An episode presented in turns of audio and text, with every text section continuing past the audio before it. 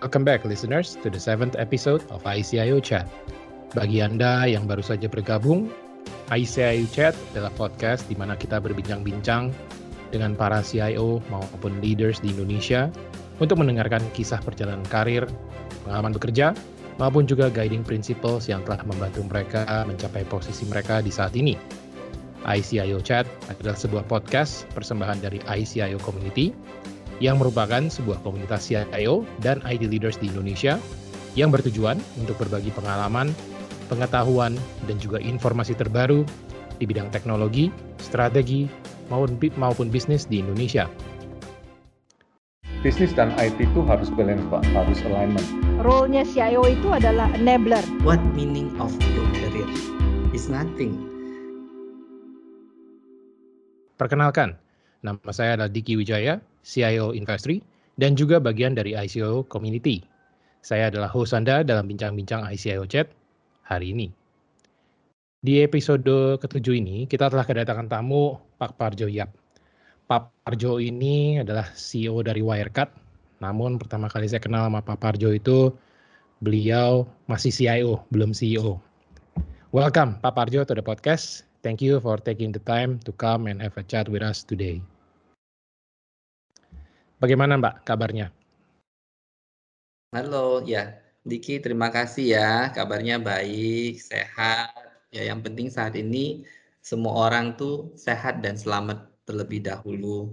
Karena Amin. bagaimanapun orang harus punya keselamatan dulu dan punya kesehatan, baru kita bisa bicara mengenai kehidupan dan karir gitu. Makanya setiap hari pada saat mata terbuka kita selalu ucapkan selamat pagi.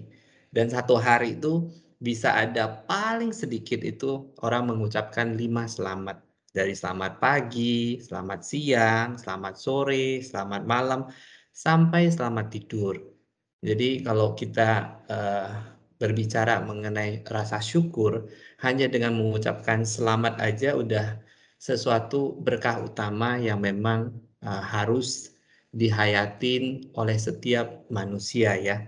Jadi itu bagi saya pertama kali selalu mengucapkan terima kasih atas keselamatan yang saya miliki hari ini. Jadi eh, pada saat diundang hari ini pun adalah suatu berkah utama buat saya bisa ketemu Diki dan semua rekan-rekan dari ICIO karena lewat podcast ini kita bisa saling berbagi mengenai hal positif mulai dari niat yang baik, pikiran yang baik, perbuatan yang baik, agar semua alam semesta menjadi baik dan COVID bisa segera untuk teratasi. Itu. Amin. Setuju sekali Pak. Dan ya. khusus hari ini kalau saya selain lima selamat, selamat pagi, siang, sore, malam tidur, hmm. ada juga selamat datang iya. kepada Pak Parjo. Pak, memang uniknya ini kan manusia itu kita tahu bahwa everyone pasti ingin mengejar dunia materi.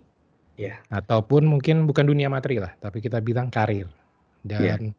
salah satu alasan kita membuat podcast ini adalah untuk sharing bagaimana para tamu yang sudah mencapai titik di mana yang mungkin banyak orang yang ingin mencapai titik tersebut, tentu ingin tahu ya perjalanannya. Bagaimana kita mengejar karir kita. Tapi tadi Bapak mention sesuatu yang menurut saya sangat unik, di mana terkadang ke dalam pengejaran, in the pursuit of hmm. success di path karir kita, tersering kita melupakan keselamatan maupun kesehatan. Dianggap itu nggak penting. Ya paling contoh, contoh paling gampang mungkin kerja yang sampai malam tidur kurang. Itu yang paling simpel lah. Saya yakin hmm. semua orang pasti pernah mengalami hal itu ya. Ya, ya nah, ya memang dengan keadaan sekarang ini diputar balikan hmm. di mana keselamatan dan kesehatan itu menjadi syarat utama. Nah, menurut Bapak I mean this is unfortunate di mana harus ada pandemi sehingga mendadak semua orang ibaratnya terbuka matanya, melek. Oh iya, saya harus menjaga kesehatan, saya harus hmm. menjaga keselamatan diri sendiri agar saya bisa mencapai impian saya dalam karir pet saya. Hmm. Nah, bagi yang merasa oh enggak kan pasti ada yang merasa tetap saya harus mengejar karir pet saya itu saran Pak Parjo untuk tetap selalu bisa menjaga kesehatan, keselamatan, ataupun apa pun itu kita bilang balance in the universe itu bagaimana Pak menurut Bapak? Uh, kembali ke dasar kita sebagai manusia. Jadi kalau kita penggal itu ada dua kata, man and usia. Jadi dari situ tuh kan jelas ya bahwa sebagai human kita juga ada batasan usia. Artinya ada waktunya di mana orang terlahir pasti akan mengalami tua, sakit dan mati dan itu usia yang ber, apa hadapan dengan aging, kematian, apalagi sekarang sejak uh, COVID dua minggu terakhir ini inclining dan ambulans terus berbunyi. Jadi dari pagi sampai malam saya dengar wing-wing dari ambulans itu kayak mengingatkan bahwa usia kita hanya sebatas tarikan napas dan sedetak jantung. Jadi kalau misalnya karir itu dianggap sangat penting, coba Anda bayangkan ya, setiap kita yang mau ada di level mana pun sebagai manusia, sampai kamu sebagai orang yang di puncak pemimpin sebagai CEO, hanya dalam hitungan detik ketika napas itu tidak bisa ditarik, ya, kemudian jantung itu tidak berdetak, di saat itu kehidupan stop then what meaning of your career is nothing. Jadi kita yang berada dalam kehidupan ini seolah selalu halusinasi, merasa suksesi atas pencapaian kepangkatan, kekayaan, ketenaran merupakan benchmarking daripada kehidupan duniawi. Ada saatnya kita harus balance ketika Anda lihat bagaimana alam semesta ya, alam semesta begitu baik mulai dari matahari ketika bersinar itu begitu powerful tapi masih sangat uh, humble dan disebut dengan tata surya. Jadi yang paling sulit itu bukan uh, sekedar balancing, tapi bagaimana setiap pucuk pimpinan dari sebuah perusahaan atau pencapaian dari setiap manusia ketika dia menjadi kaya, konglomerat menjadi C-level berhadapan dengan gangguan kemudian godaan atas kesombongan. Itu yang paling sebenarnya uh, lebih uh, sulit untuk bisa mereka hadapin dan atasin. Karena kesehatan daripada mental itu tidak kelihatan. Kenapa? Biasanya semakin tinggi semakin juga ada rasa takut. Misalnya pada saat orang naik tangga atau naik gunung pada saat sudah tinggi kemudian lihat ke bawah itu suka ada fobia rasa takut. Jadi paling penting buat saya itu bagaimana ketika mencapai sebuah puncak juga bisa melepaskan. Pada saat mampu mendetach apa yang attach itu dan menerima apa yang namanya ketidakpastian dan perubahan di situ kesehatan dan kebahagiaan serta kedamaian dari kamu punya raga, rasa, hati, jiwa, dan pikiran baru bisa tercapai dan otomatis kamu tidak akan terganggu even ketika COVID datang.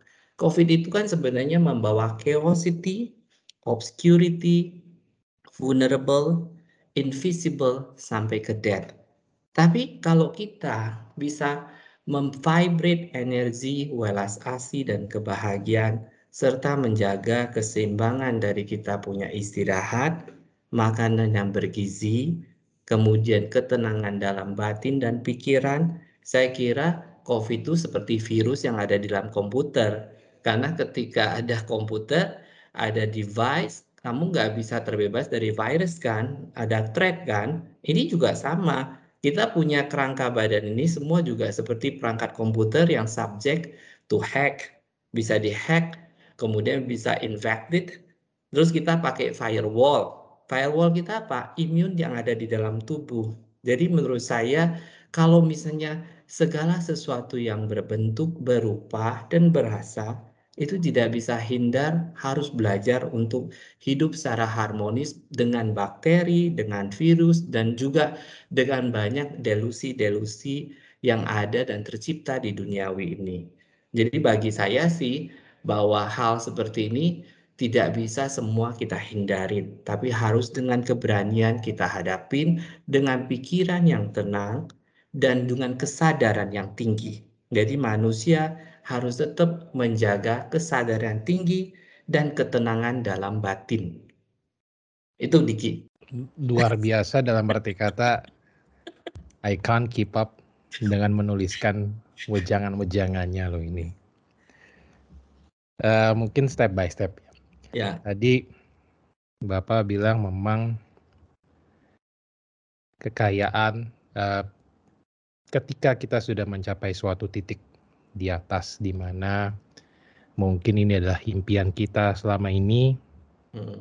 dan kita merasa oke okay, we have arrived hmm. dan godaan-godaannya tadi Bapak bilang kekayaan ketenaran dan otomatis mungkin kalau yang sebelumnya humble pun bisa saja jadi tergoda saya harus mm-hmm. pamer atau yeah, yeah, I've done uh, atau mungkin pemikirannya bukan ya mungkin bukan seperti itu tapi lebih ke arah yeah. saya sudah melakukan segitu banyak yeah. sedemikian banyak perjuangan yeah. maupun pengorbanan saya yes. mengapa saya tidak bisa mendapatkan uh, privilege ataupun mengapa saya tidak boleh melakukan certain things yes Nah, memang ego is the biggest enemy ya Pak. Iya. Uh, tapi bisa juga orang bilang, oh ya udah, saya nggak seperti itu. Hmm. Apa yang saya mau egoin?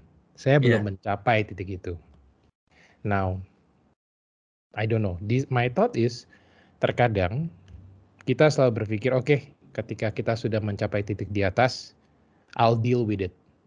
Hmm. Ya kan kalau ya I'll deal with it when the ego or the temptation comes. Mm-hmm. Tapi sepertinya kalau yang saya tangkap dari Bapak ini, even sebelum temptation itu datang, sebenarnya kita juga sudah harus memulai ibaratnya latihan untuk bisa menghandle godaan-godaan mm-hmm. yang tidak bisa kita predik. Kan at the end of the day ini adalah unpredictability ya Pak.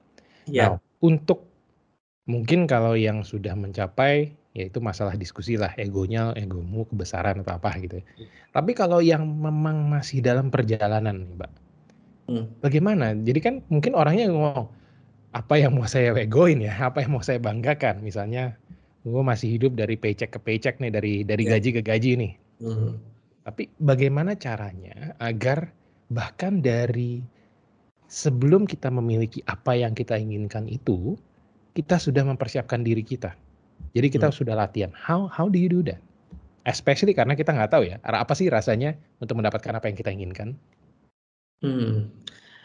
Jadi ini sama seperti ketika eh, belajar matematika ya. Selalu pada saat kita belajar matematika untuk menyelesaikan persamaan berikut ini.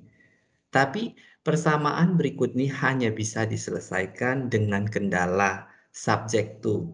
Sama seperti kalau kita bicara mengenai persamaan dari kebahagiaan, tapi kebahagiaan itu selalu dengan kendala. Saya bisa bahagia apabila saya punya kekayaan sekian rupiah. Saya bisa bahagia kalau saya ketemukan pasangan ideal yang seperti ini. Saya bisa bahagia kalau saya punya rumah yang indah dengan kolam renang dan sebagainya. Saya bisa bahagia kalau saya mencapai titik karir saya sampai di sini, menjadi direksi, menjadi apa. Nah, kalau seandainya kita punya kehidupan, kita punya ambisi, kita punya kebahagiaan, selalu dengan kendala. Bagaimana bisa bahagia? Karena sebagai uh, sebenarnya harus men, uh, bisa mengosongkan itu kebahagiaan tanpa sebuah keterikatan baru bisa menemukan kebahagiaan sejati. Memang setiap orang punya uh, tingkat spirituality yang berbeda-beda. Tidak usah dibandingkan karena ketika melakukan perbandingan selalu akan menimbulkan penderitaan. Jadi untuk bisa bahagia berarti harus mengerti penderitaan. Dari mana sumber itu penderitaan? Orang menderita Karena ada kemelekatan. Hari ini Diki bisa sakit gak kalau tidak ada badan? Karena ada badan ini baru bisa merasakan itu sakit. Dan itu badan kalau tidak ada perasaan, gimana kamu bisa rasakan sakit? Dan badan itu sendiri dalamnya masih ada jiwa, ada pikiran, ada panca indera. Dan semua delusions yang diciptakan oleh panca indera ketika melihat juga menciptakan kegelisahan dan kebahagiaan yang semu semuanya. Dan di situ letak dari penderitaan orang karena ada kemelekatan. Terus apa yang harus dilakukan? Bebaskan diri dari ego, raga, rupa, dan rasa. Jadi attachment atas raga, rupa, rasa, kemudian kekayaan, dan juga kesuksesan yang dalam bentuk jadi dalam bentuk, ketika masih dalam bentuk, berarti itu juga tidak bisa menemukan kebahagiaan sejati. Sejatinya orang bahagia ya bahagia aja, mau tertawa tertawa aja, mau nangis nangis aja. Kemudian seperti sinar matahari saat bersinar sinar, saat waktunya pulang ya pulang. Saya bagi saya ya, eh, bahkan bagi saya sayanya ini harus hilang sayanya punyaku I, mine, myself itu pelan-pelan harus semua bisa dihilangkan. Karena I itu adalah sebuah ego. Once you can resolve the I, then you can resolve the self, then you can resolve the ego, and you can resolve the suffering.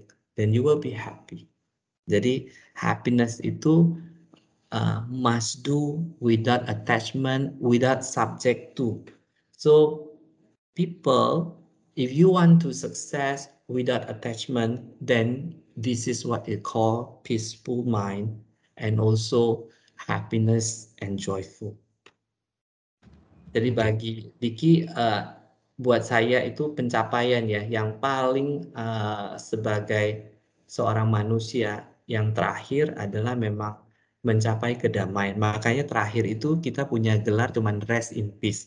So such long you go away in this journey just to seeking for rest in peace after you are so tired as a human the last is just rest in peace. Hanya istirahat dengan damai. So why should we fight for what is called successful with all the title? So whatever i done right now even though i'm a ceo it's just a journey it's nothing. It's just a journey. I just enjoy as a journey that I can uh, enrich, sharing all what I have like the universe, give it a warmth to the human.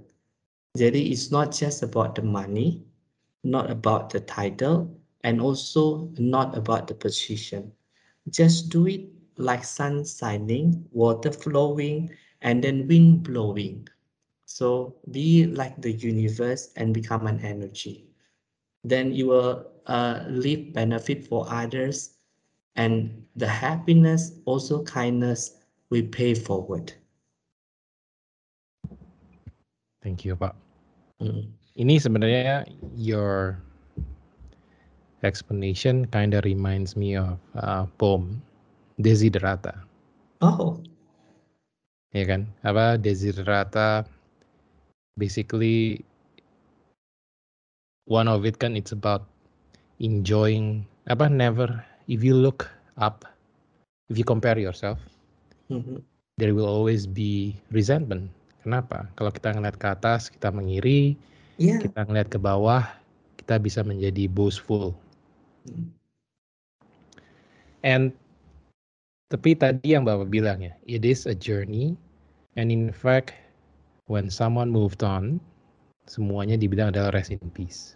Hmm. Dari guidance Bapak tadi adalah, why do we have to wait sebenarnya ya? Why don't we find the peace now yeah. by being detached yes. from the material? Nah, ini mungkin ada orang yang akan bilang gini, it's easy to say it's not about the money, when you have money. It's easy to say it's not about the title when you have the title. It's easy to say it's not about the position when you have the position. ya kan? Uh, apa? Cynical people, cynics will say that. Mm-hmm. Ya gampang ngomong gitu. Sekarang saya mesti ngasih makan misalnya lima mulut nih. Iya. Boro-boro saya mau pis, gimana caranya? Ada lima mulut yang harus saya kasih makan. Nah. For that, what do you think is the best way to find peace in that? How? Hmm. How how to find peace?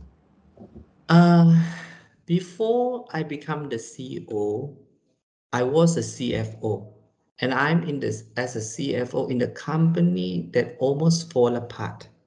And before that, I also a CIO, and then I go through the uh, big company, very well established company. After almost 18 years, I stop.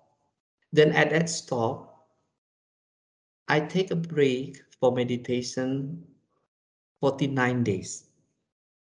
And when that 49 days actually, that's how I come back with another strong spirit and learn to detach everything.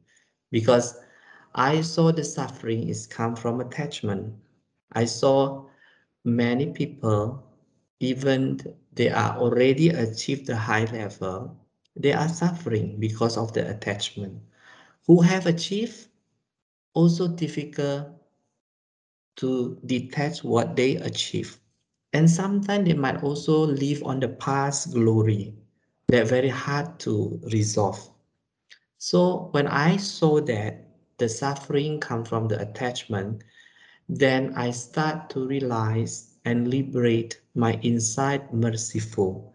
So only through merciful, through the love and compassions, I have a strength to overcome any difficulty and have faith and also believe about kindness. Because I'm not uh, hunting for any position, but the position is just only a trust and respect that not by given, but you must earn by have a good reputation and then always hold the high integrity. So when you are doing business, when you are uh, get a partner, working with other people, they will trust and give you with dignity. So we are not begging when you are as a professional actually, when you show the value of kindness and then show the integrity, show your commitment, live with simple and also do with sincerity, I think heaven and earth and all the universe will bless you. So this is what I, I, I did. So that made me have a belief on kindness. When I saw a tree, when 49 days uh, I taking a meditation, I just observe the trees and how lucky that the, the tree with us, actually among all the living things, tree is the very noble one. Just one drop of the seed, it keep growing and protect all the livings, give the oxygen, and give all the body, all the whole tree, give it for others, for animal and for human. And what we do as a human, we take all, take the animals to eat for feeding us, which is our mouth is just only so small. How many how many living thing that we are swallow just to keep us alive so by uh, that realization it can make me uh, detach and also release all the greedy all the fear all the anxiety and let all the peace happiness uh, build up internally and that also open the spectrum of consciousness and I think um, this is what I got when the, I take a break after I earned so much in the past. So now that's why I'm in here with peace and happiness that willing to share for all the friend in the CIO and with hope with the pandemic we are not panic we are still thankful that we can uh, have time with the family, stay at home, and indeed we still earn money. How many people that have to go out to work for earn money, but we are just with technology, connectivity, collaboration, virtual meeting, we still earn money every month. And I think that's already become the biggest plus in my life. Okay. You mentioned, Pak, suffering comes from attachment. Orang mungkin bisa nangkepnya salah. Oh, kalau gitu artinya kalau tadi kan apa suffering juga karena kesannya success statement itu comes from kendala. Saya bisa bahagia apabila gaji saya X. Hmm. Saya bisa bahagia apabila saya sudah punya hmm. Hmm. titik-titik mobil yeah. kah, handphone terbaru dan lain-lain. Yeah. Now does that mean artinya kita tidak peduli atau apakah itu artinya kita nggak punya ambisi? Nah, karena orang bisa menyalah artikan kan ya. Betul. Banyak sekali yang memang menyalahartikan mengenai manusia seperti saya itu kok tidak punya ambisi. Dan banyak yang uh, terkadang kesel, marah, seperti kamu kok mudah banget menyerah, uh, mudah banget bicara seperti ini. Kadang even uh, uh, bos juga suka marah, kenapa orang seperti kamu uh, tidak punya drive, tidak punya ambisi. Sebenarnya bukan tidak punya drive atau tidak punya ambisi. Ambisi itu sesuatu yang bagus karena start with aim kan. You have aim, you have directions what you're gonna do. And then because the aim, you will take action. That is called ambition. But you must know what kind of aim that drive you. Are you aim for something for happiness or are you aim for peaceful?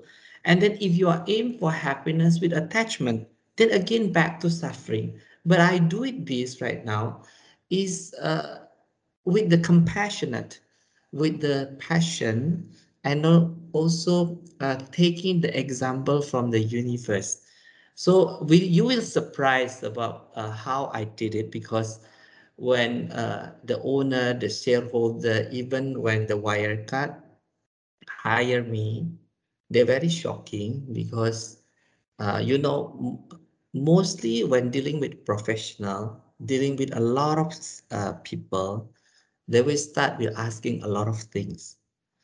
Then when the German call me and then invite me to help them, then I said, what difficult you have?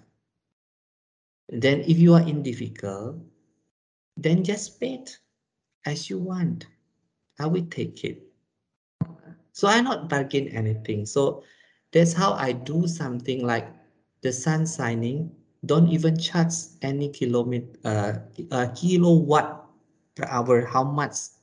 I, I, I don't know how much people can uh, pay for the sun. How much people can pay for the oxygen that if the universe charge you. How much you have to pay when you can standing or grounded on earth. So when I saw all the example that given by the earth, mother nature, universe, oceans, river, water, wind, everything, I think all the ego is gone and I'm not there to asking anything. I just I just say uh, thank you because I'm living right now and that's living is for benefit for others. So I hope that uh, actually all of us in here is a person who are have also a strength to giving others benefit and living. It's not just about uh, money that we earned, but it's some value that you can share that make this living even better than before. So uh, I know that it sounds crazy and it sounds difficult. Yes, not everybody are willing to give. And not ev sometimes even when you are kind, people make use of your kindness. And then you are being cheated. You are being But bullied. be kind anyway. Yes. Seperti kata Mother Teresa. Yeah. But still you have to be kind. Yeah. Sometimes you are being tortured, you are angry, you are anxiety. I know that we overcome, all the human will overcome this before you are able to detach everything. It's easy to say the key, but it also need a practice and long-term journey and very long step and need a very, very uh, passionate to overcome this. Kalau saya persingkat mungkin the right statement would be leave the world a better place when you live when you leave it. Yeah. Than before when you come to it, right? Yeah. Nah, tapi bagaimana gini, Pak? Hmm, terutama di masa saat ini. Hmm. Bisnis otomatis. Yeah. Mungkin ya kalau yang punya retail, yeah. they're up. Ya, udah problemnya banyak banget. Banget, banget, banget. Harus bayar gaji, mungkin yeah. keluarga kena sakit, yeah. sementara pemasukan tidak ada, pengeluaran jalan terus. Iya. Yeah. Terus ditambah sekarang nggak um, boleh buka misalnya ya. Iya, yeah, iya, yeah, Yeah. Wouldn't that give them alasan untuk marah-marah? Hmm, because you create the, the reasons to angry. You give the reasonable base for you to angry. I know that I also can choose to frustrated when Wirecard in a problem. We have bank clients and then some bank are doubtful. Uh, they are thinking that this company fall apart. So uh, when I'm uh, sitting in Wirecard, I also give my personal guarantee to the investor to buy this company. And then I say, you buy this company, I give my thousand days cultivations with you, I say. And then that's how the bless come. I know not easy because sometimes uh, it's need a huge sacrifice, salvation uh, to make a miracle. So when you are hit on the bottom, but your character doesn't change, your belief doesn't change, and you still have faith on it, then the hope will come and the bright one day over the tunnel. So uh, actually, whether you are on the bottom or you are on the top, all also have a trial. Trial of you to have faith and belief on any circumstances. So this is a trial uh, for a human. Every everyone. When you are poor, you have a trial. When you are in the middle, you have a trial. When you are on the top, also have a trial. The poor one worry getting poor. The rich one also worry uh, getting poor because of the pandemic. And if you are see again, what you bring when you are born, are you bring anything? What you bring when you are die, are you bring anything? So it's just like a zero-sum game.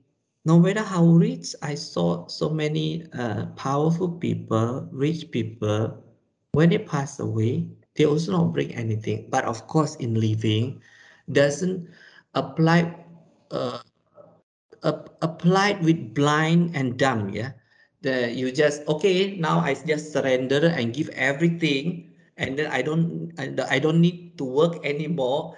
Uh, that's called frustration. It's another thing. Yeah, it's another thing. You want to be kind doesn't mean you go to the cave just sitting and praying doesn't change because changing is come from action. And when you are in the sea level, you also can practice the compassion because you have power to change and you have a power to make a policy. You can make a structure. You can change because you hold that power. Uh, not, of course, in the when you are in a very lower staff is another thing. Uh, they learn to adapt. They learn to be responsive to climb up but when you are on the top, you learn to take accountability and protect other people. So whether you are in the bottom, whether you are on the top, every place have a role, like the organization. You are just imagine some people in the organization become an eyes, become an ear, become a head, become a hands, become a legs. So it's the same whether you bottom on or you are on the top, all the success, all the failure is depend on we, where you are. But you don't have to compare. You must live with the place that where you are. And then you can be happy. Because if you are start to compare eyes compare with ear or ear compare with mouth then we got a problem. All workable is just because everyone is synchronized and harmonized and collaborate each other. So that's the collateral beauty that bring the happiness. So whatever happens sebenarnya kan it, it ties back. Mm -hmm you have once you reach the top you have the ability to do things. You have the ability to influence certain things yeah. through policy through action. Mm-hmm. and hopefully itu adalah leaving the world a better place or leaving whatever it is that you touch in a better state than before you came into the picture. Yeah. And i think uh, Pak Parjo punya poin adalah things happen. Kalau Murphy's law apa shit happens. So things will happen to you, but regardless, your character, your belief, is remains the same. Yeah. Nggak akan berubah. Yeah. Yang kita nggak bisa tebak cuma apa yang terjadi kepada kita. Tapi seharusnya karakter dan belief kita itu tidak berubah. Jadi bagaimana caranya kita merespons hal itu hmm. adalah bagaimana kita reaktif, reaktifnya kita. You choose how to react to certain conditions, ya kan? Mm-hmm. Now, mungkin balik lagi. Uh, of course, kalau kita bilang, look, when bad things happen, you have the option. You can be angry mm-hmm. And complain about it, mm-hmm. or you figure out how to minimize the effect of these bad mm. events on mm. you or on your surroundings, on your uh, on your immediate circle. Yang paling gampang tentunya adalah ngomel-ngomel. Mm. Bagaimana sarannya? Because ini sangat menggoda loh pak, menggoda sekali, loh. ya kan? kalau kita ngebaca satu berita yang kita nggak suka, kita ngomel-ngomel itu itu paling gampang. Yes. Saya, kayaknya tangan langsung jempol langsung gatel gitu kan, apalagi di WA group itu. Ini apa sih ya kan? Iya iya iya iya. Ada ya Pak? Mungkin the teknik juknisnya lah mungkin. Hmm. Supaya kita tidak langsung ketarik terhadap godaan yang paling mudah itu. Mm Dan sebenarnya memang I have to admit ya, kalau komplain itu kan pasti ada rasa kepuasan juga ya. Uh, and I'm not gonna deny that. Pasti yeah. kalau kita lagi ngomel-ngomel mm. ada rasa puas. Walaupun mm. kalau dipikir-pikir ya nggak mm. berubah juga, situasinya sama aja. Mm. Cuma kita lebih puas aja karena kita udah mengeluarkan unek-unek kita. Ya. Yeah. Now, apakah memang kalau ada sesuatu yang buruk terjadi itu kita nggak boleh ngomel-ngomel, kita jadi fokus ke yang keduanya, langsung mencari jalan keluar. Mm-hmm. Atau memang ya udah deh ngomel-ngomel sekali-sekali boleh, mm-hmm. tapi jangan lupakan kita tetap harus mencari jalan keluarnya. Mm-hmm. Nah itu mm-hmm. kombinasinya yang enaknya gimana nih Pak Fadil? Uh, kalau saya gini ya, paling simple gini. Uh, kasih contoh sederhana, saya kan punya tiga anak ya. Terus, uh, anak pertama saya dulu ketika ada PR, setiap kali ada PR susah, dia nangis.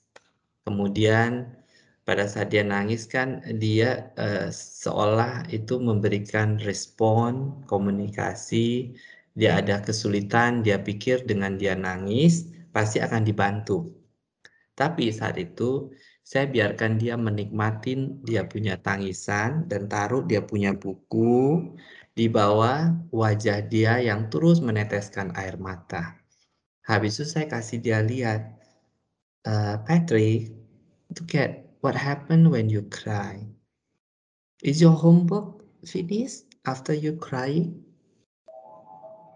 Terus dia lihat, no, Papa, my book become wet. Now you see, when you crying, you have problem. When you cry, you have homework. Your homework cannot finish. Just make your book wet. So next time, when you have homework and you find difficulty, you tell me, Papa, I don't know how to answer this. I got a problem. Can you help me? Uh, that's the way uh, you communicate with me. Uh, that one thing. The other example to my second son. My second son, when angry because he is super tantrum, he can bang the door until the door one day uh, copot. Dia punya engsel. Dan itu hampir menimpa dia punya saudara yang lain. Then what happened that time? Mungkin uh, kebanyakan orang akan teriak, ngamuk, emosi, dan marah. Karena saya menyadari bahwa dia adalah anak saya, adalah tugas saya menyadarkan dia. Jadi pada saat itu pintu copot, saya pulang dari kantor, pembantu di rumah udah teriak-teriak. Kemudian tiga anak berdiri depan, saya tahu mereka berusaha menyambut untuk cover up. Ada ada kejadian di rumah. Terus saat itu saya nggak mau marah, saya hanya ambil hio, langsung ke meja altar dan sembahyang. Saya bilang Goddess Mercy, Kuan Yin Pusat. Whatever happened today is my failure as a father. I don't know how to teach my son. Jadi saya tidak blaming dia. Kemudian dia bingung, tiga-tiganya menatap saya dengan bingung. Ada apa ini dengan papa saya? Kenapa dia tidak marah-marah? Saya sudah buat ini pintu copot gitu kan. Akhirnya saya jelasin ke dia. Do you know why I'm not angry to you? That because you are my son and you are my treasure. I love you, I say. This door I can fix. But if the door fall down and hit one of you, how can I fix you? And probably you will regret when the door fall down, hit your head suddenly, you got cacat in your face or you cannot walk. Then what happened? Then you imagine if I have to use my money to fix the door, how much you think to fixing this door? And then how much a sack of rice? I let him think. If one sack of rice is 125,000, how many people that cannot eat if I using this money to buy, to fix the door and then suddenly we don't have rice? Ini termasuk adalah kasih dia belajar mengenai proses thinking dan realization sejak kecil. Terus akhirnya afterward I ask them to sit down with me and then I tell I ask him why you angry. He said Papa if I'm not angry sama seperti respon kalau saya nggak angry itu nggak puas gitu dan ini angry akan lebih besar. Terus saya suruh semua tiga anak saya memeluk sekalian sama saya untuk cool down dia. Then I tell him and whisper to him, Pascal, you must remember, the love in this family is bigger than your anger. Next time, when you want to angry, you remember the love in this family is bigger. So starting that time, he slowly to reduce and manage his anger.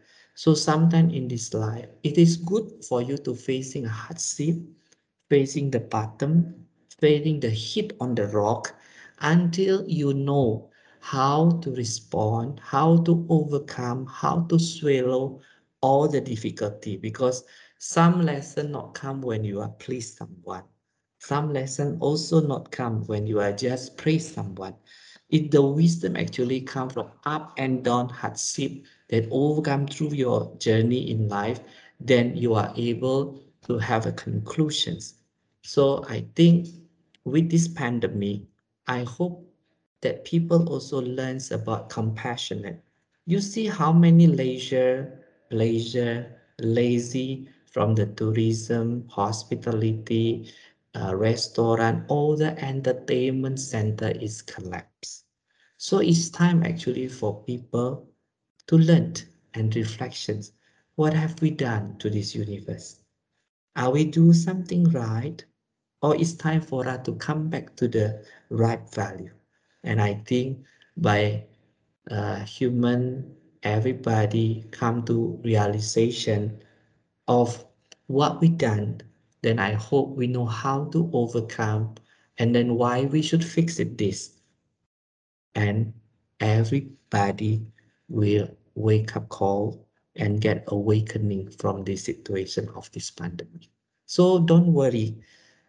Every every era we go to war era, and this is not the first time in the in the uh, living in the living world. Thousand years already, human born, come back and born, come back and born, and then keep repeating, overcome all also difficulty, some form of war, and then pandemic. Now another war will come like cyber threat, cyber war. You will uh, uh, come with all the anxiety if you are keep thinking for the fear. But when the time you are take time for reflection, why this happen? It's part of the human also doing. Human did.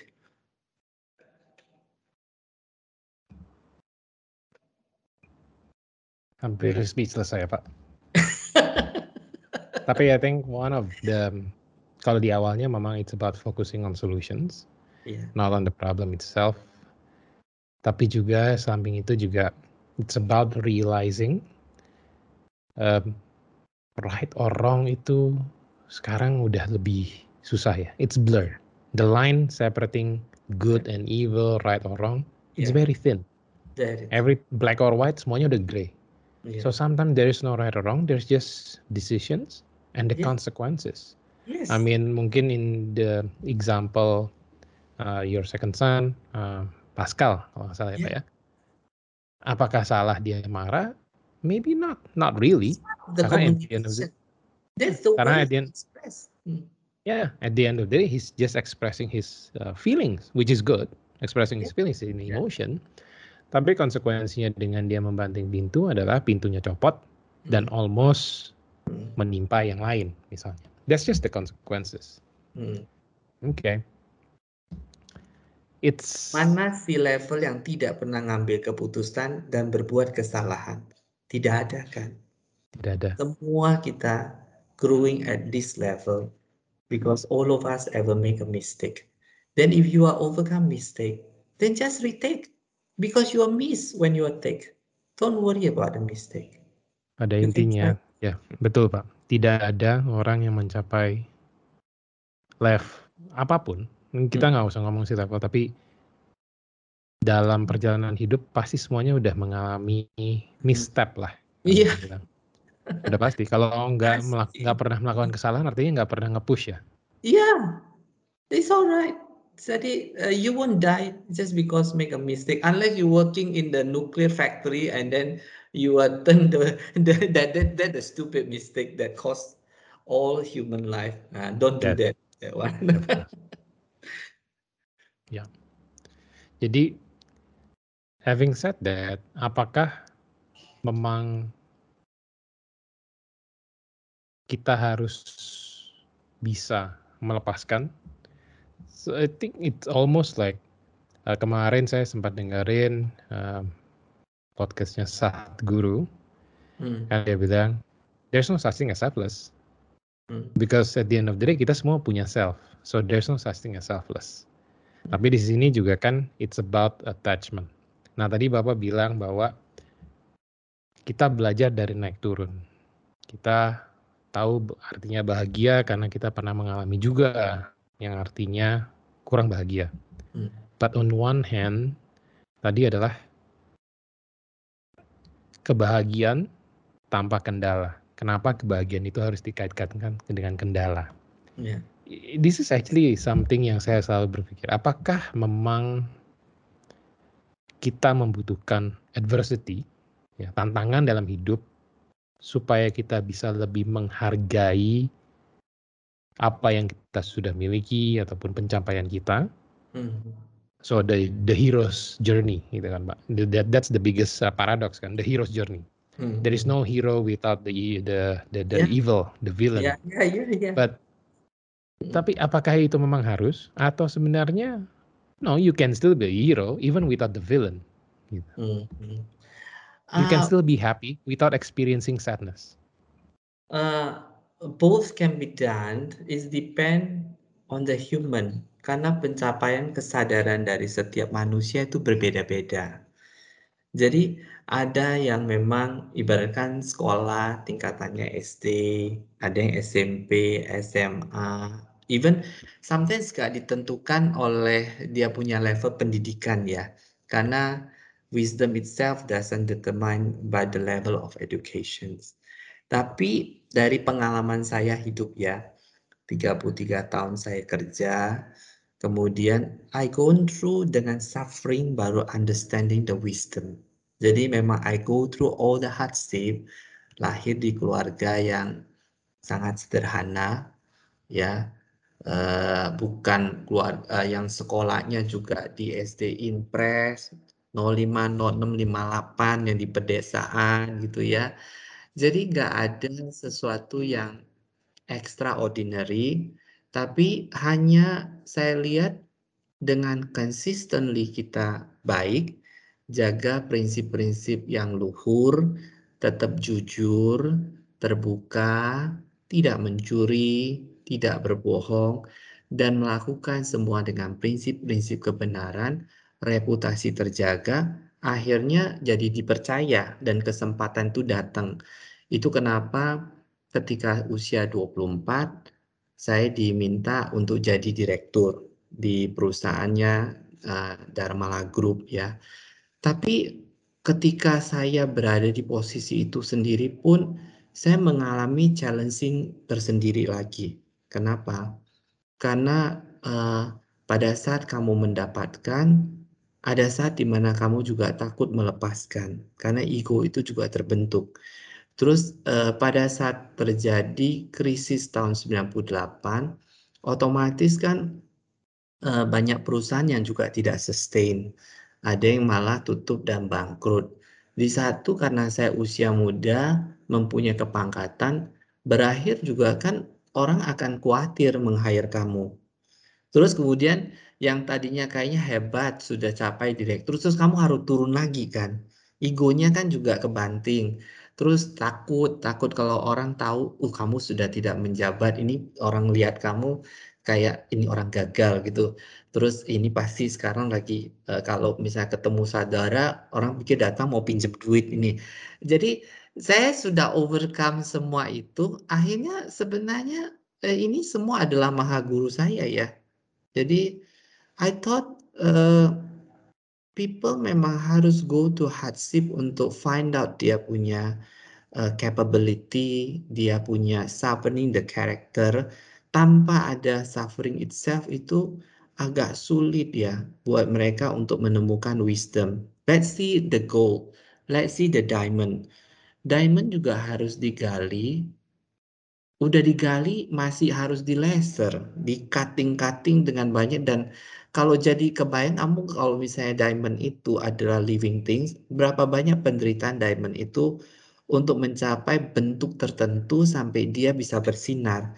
So if you want have enlightenment, you have to be overcome any kind of hardship.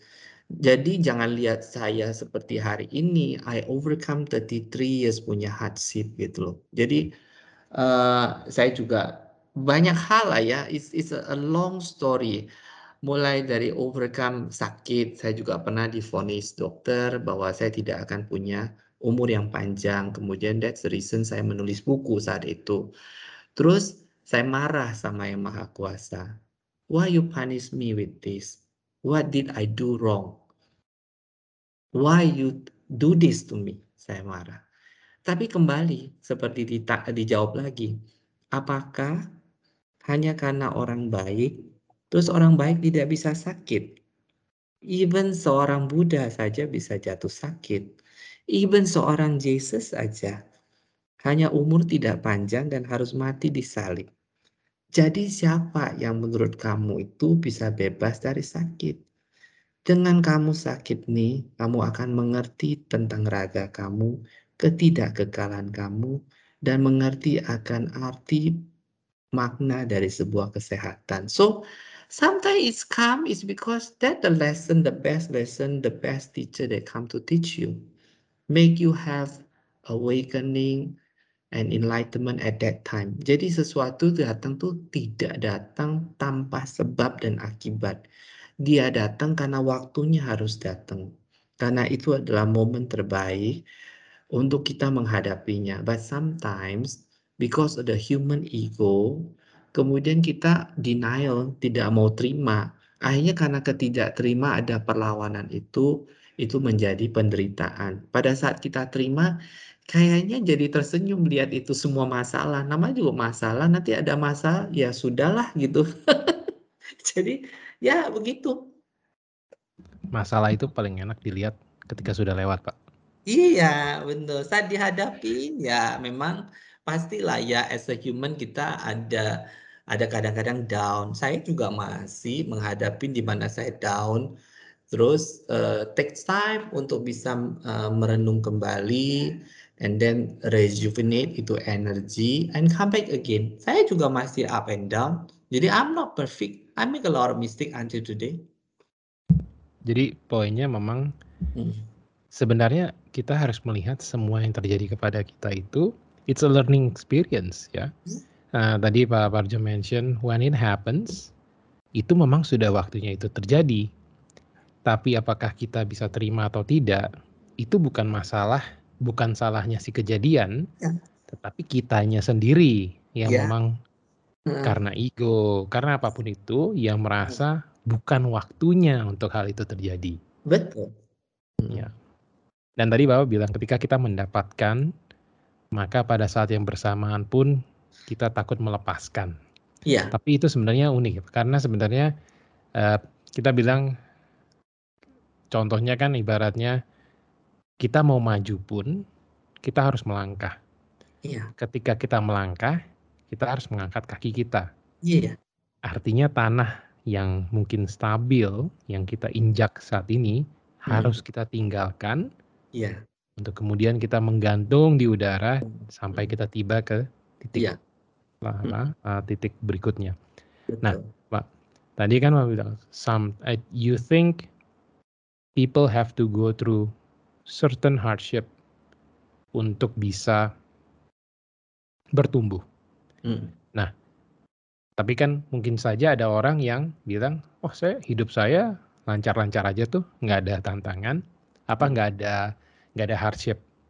Now, of course bukannya kita mau ngedoain orang dapat hardship yeah. ya, tapi that would be bad. Tapi maksudnya artinya apakah artinya mereka belum nge, belum mendapatkan kesempatan atau memang belum nge-push towards the edge hmm. atau memang ya udah in return apa yang bisa mereka lakukan agar mereka tetap mendapatkan pelajaran tersebut, Pak. Karena ujung-ujungnya kan bukan masalah hardshipnya, tapi yeah. again, it's like kalau di sebelumnya kita bilang it's not about failing fast, it's about how you learn faster. Ini juga sama kan ya. Sebenarnya bukan masalah oh ya hidup lo harus susah, bukan, tapi pelajarannya yang kita coba sadur dari pengalaman tersebut. Nah, bagaimana caranya kita mendapatkan pengalaman tersebut buat mungkin listeners yang masih oke, okay, saya pengen nih bertumbuh, tapi cara dapetin pelajaran ini bagaimana ya? Selain mendengarkan ICI Chat iya. podcast tentunya. Jadi kalau yang memang beruntung sekali tidak mengalami hardship, ada yang orang bilang born in silver spoon, they are lucky, punya wealth yang baik, punya rumah yang uh, indah dan segala kehidupan yang uh, sempurna. Belajarlah melihat sisi lain dengan kunjungin misalnya rumah sakit kamu akan menghadapi situasi di mana kesadaran akan arti sebuah kesehatan dan rasa syukur itu akan lebih besar lagi. Atau itu kenapa kayak di negara-negara maju mereka mengharuskan ada wajib militer. Sebenarnya itu untuk memaksa termasuk anak-anak yang biasanya sering diprotek di keluarga mereka belajar overcome itu uh, real life yang ada di lapangan seperti apa. Ya, anak saya juga tidak go through hardship, tapi uh, dengan kita kasih dia uh, role model sama uh, real example yang ada di dalam kehidupan supaya bisa melihat bahwa sisi kehidupan itu bukan hanya kemewahan, tapi realita dalam kehidupan itu ada yang miskin, ada yang bodoh, ada yang pinter, ada yang manipulatif. Kadang-kadang kan kita juga lihat tuh di film-film, true film juga kita belajar kan, tidak melalui hardship, tapi kita learning by seeing what the hardship will be happening uh, seperti yang ada di film. Itu juga dia belajar, cuma bedanya ketika dia hanya menonton bukan yang mengalami respon yang ada dalam dia punya motorik dan saraf yang ada di dalam pikirannya tuh beda sama orang yang memang mengalaminya langsung sendiri. Jadi itu bedanya. Kenapa? Kalau yang memang go to the hardship, ibaratnya kayak di uh, komputer, kamu sudah ada uh, instant memory yang store di dalam secara berkelanjutan dan dia build up. Jadi di sini tuh kayak di dalam kalau yang udah go through hardship itu dia kayak punya AI, deep machine learning, dia mampu melakukan data analitik dan big datanya sudah banyak. Beda kalau misalnya orang yang dia tidak mengalami tapi hanya by seeing, ini responnya dia manggilnya susah. Tapi kalau yang sudah hardship tuh di dalam diri kamu tuh seperti punya deep machine learning, punya AI, Kemudian kayak ada pancaran dari alam semesta, kamu bisa call dengan VR sama augmented reality. Jadi uh, that's actually uh, that somebody call smart by nature, street smart yang baru kamu bisa dapetin dengan true hardship. Bukan berarti bahwa orang tidak uh, true hardship nggak bisa. Cuman memang uh, dia punya endurance mungkin berbeda. Karena wisdom itu uh, even seorang Buddha aja dia harus go through hardship. Even dia pangeran kan. Dan somehow ada orang yang memang dia lahir udah punya kesadaran tinggi. Justru ketika dia mencapai karena uh, banyak kan yang akhirnya jenuh mereka. Saking sudah kaya terus. Uh, either dia pilih menjadi buat kekacauan dunia atau dia jadi titik ekstrim baik sekali karena dia juga bosen. Kalau kaya terus juga bosen terus ganteng terus juga lama-lama jadi sombong. Lu kebayang kan? Kalau yang terus-terus nggak berubah, itu pasti ujungnya nanti yang dihadapin adalah kesombongan, tinggi hati, dan akhirnya menghina orang lain. Terus jadi turun lagi gitu. Adjustment dari life tuh begitu. Oke, itu lucu tuh. Apa kalau kegantengan, uh, kalau kegantengan terus. So, Jadi I mean, sekarang bersyukur ya, rambutnya bersyukur. mulai nggak ada gitu. Oh, ya. Kalau saya memang udah bersyukur Pak dari dulu udah nggak ada gitu. Tapi memang I think uh, I like your point di mana kalau memang belum pernah mengalami hardship, be grateful, be grateful about it. Dan saya selalu bilang sebenarnya kita actually reading books aja itu sebenarnya kan kita belajar pengalaman hidup dari orang lain. Betul. Memang kita tidak mengalami, tapi minimal kita belajar dari mereka supaya kita tidak mengulangi yes. kesalahan mereka. Betul. That's what I write in the books uh, for my son in the uh, I think 16 years ago. Jadi kalau saya pass away, saya bilang kamu nggak harus go through hardship, tapi dengan kamu baca buku ini, kamu akan mengerti apa yang akan kamu alami dalam kehidupan ini, gitu. Luar biasa. Nanti saya masih minta bukunya, Pak. Oke, okay, listeners, uh, there was, I think, it's a very deep um, and thoughtful conversation sama Pak Parjo. Now, biasanya kalau sesudah pembicaraan panjang itu, saya mencoba memberikan interpretasi saya, Pak. Tapi I think it won't do justice untuk conversation ini. Saya akan merelakan bahwa apa eh, bukan merelakan ya, tapi listeners lebih bisa menangkap arti dari diskusi ini dengan mendengarkan tapi saya tutup mungkin dengan tadi kan di awal saya mention tentang poem Desiderata. Hmm. It's one of my favorite poems dan mungkin nggak baca semuanya, cuman dari tengah towards endingnya yang menurut saya ini dari pembicaraan saya dengan Pak Parjo hari ini tuh it really reminds me of this poem. So please allow me to read it. Silakan. Take kindly the counsel of the years, gracefully surrendering the things of youth. Nurture strength of spirit to shield you in sudden misfortune, but do not distress yourself with dark imaginings. Many fears are born of fatigue and loneliness. Beyond a wholesome discipline, be gentle with yourself. You are a child of the universe, no less than the trees and the stars. You have a right to be here. And whether or not it's clear to you, no doubt the universe is unfolding as it should. Therefore, be at peace with God, whatever you conceive Him to be, and whatever your labors and aspirations in the, in the noisy confusion of life, keep keep peace in your soul. With all its sham, drudgery, and broken dreams, it is still a beautiful world. Be cheerful. Strive to be happy. Wow. I think that is in a way encapsulate diskusi kita hari ini, Pak. Iya. Regardless, uh, yang tadi yang benar-benar ngena ke saya itu adalah uh, whether or not it's clear to you, no doubt the universe is unfolding as it should. Memang dunia ini ya terus bergerak. Yes. Apa pun reaksi kita, apa pun yang kita itu, ya memang universe terus ber, it's it keeps rolling gitu. Iya. But your belief doesn't change, your character doesn't change. It's how you react, and you can choose how you react. Can be angry, there will be consequences, or you can focus on the solutions and and you deal with the consequences. Yes. Thank you Pak Parjo Sama-sama. for the chat today. Demikian listeners, thank you again for listening until the end. Until next time, see you.